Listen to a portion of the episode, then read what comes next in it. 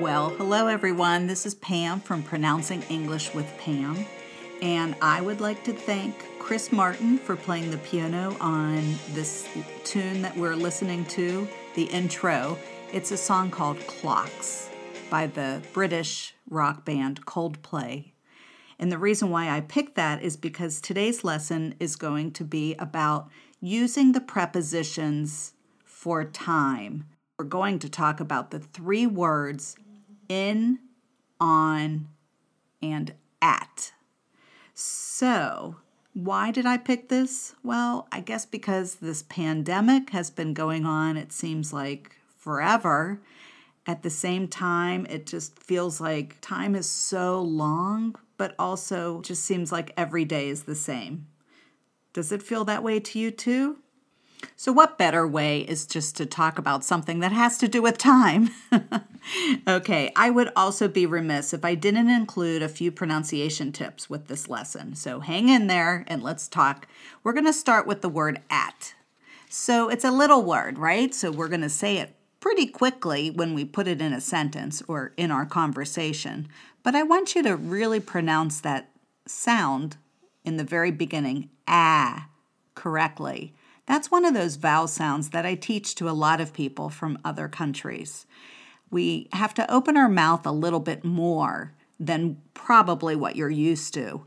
And I like to move my jaw forward a little bit also. I have a little smile on my lips when I say ah. Really, what I'm doing is pushing my lips back a little bit. Ah. Can you say it just like me? Record yourself repeating it. Now, the thing about the T at the end is it's called a stopped T because we go really quickly to the position of saying the T, but we don't really push it out. So when I say the word at, you will not hear the T at the end. At. I have my tongue up in that position though. If you don't, it'll just sound like ah, and that's not correct. So when we say time, when we say at, we include that when we're saying a specific clock time. I may say at six. So practice doing that without that T coming out. At six. I usually wake up at six o'clock.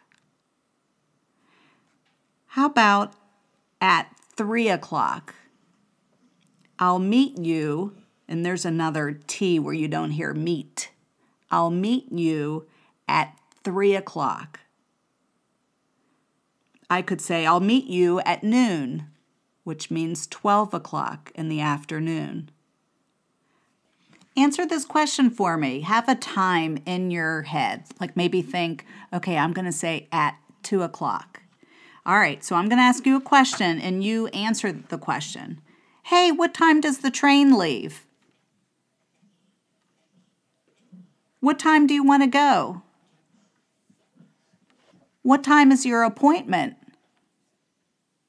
My appointment's at 2 o'clock. Our next tiny little word is the word in. Here I want you to practice the vowel sound i. It's a short little sound and it's very relaxed. So I don't want you to say een. I want to hear I, in. We use the term in talking about time when it's an unspecified period of time or a part of the day. For example, I might say in the morning, in the in the morning. I work best in the morning. Or I might say in two weeks. So it's not specific. I'm just saying something's happening in two weeks. I'll see you in two weeks. Try saying that. Maybe the doctor would say to you, I'd like for you to make an appointment in three months. Somebody may ask you, What year were you born? So you can just answer with the year. You don't have to make it a full sentence. You could say 1972. Or you could say, I was born in 1972. Again, it's a part of time, but it's not very specific. Somebody might say he died in 1991. I can also have a talking about time, a season where I might say the garden is beautiful in the spring. And our next tiny little word is on. For this vowel sound, ah, I want you to open your mouth. The best way I can describe this vowel sound is if you were to pour a little bit of water in your mouth, open your mouth, and try to hold it in your mouth. Ah, ah, it would be under under your tongue. Ah, on, on. If you don't open your mouth enough, you may get the sound uh, un, un, instead of on. And then it might sound a little difficult for someone to completely understand what you're saying. So practice opening your mouth a little more on. We say this one when we are talking about a specific day. For example, I'll call you on Tuesday. So I'm meaning this next Tuesday, I'm going to call you. Or I was born on November 11th. So on is used for specific days and dates. Okay, so just to like summarize again, we're talking about at. At includes a clock time at six o'clock or at 12 o'clock. In is an unspecified period of time or part of the day, like in the morning or in two weeks.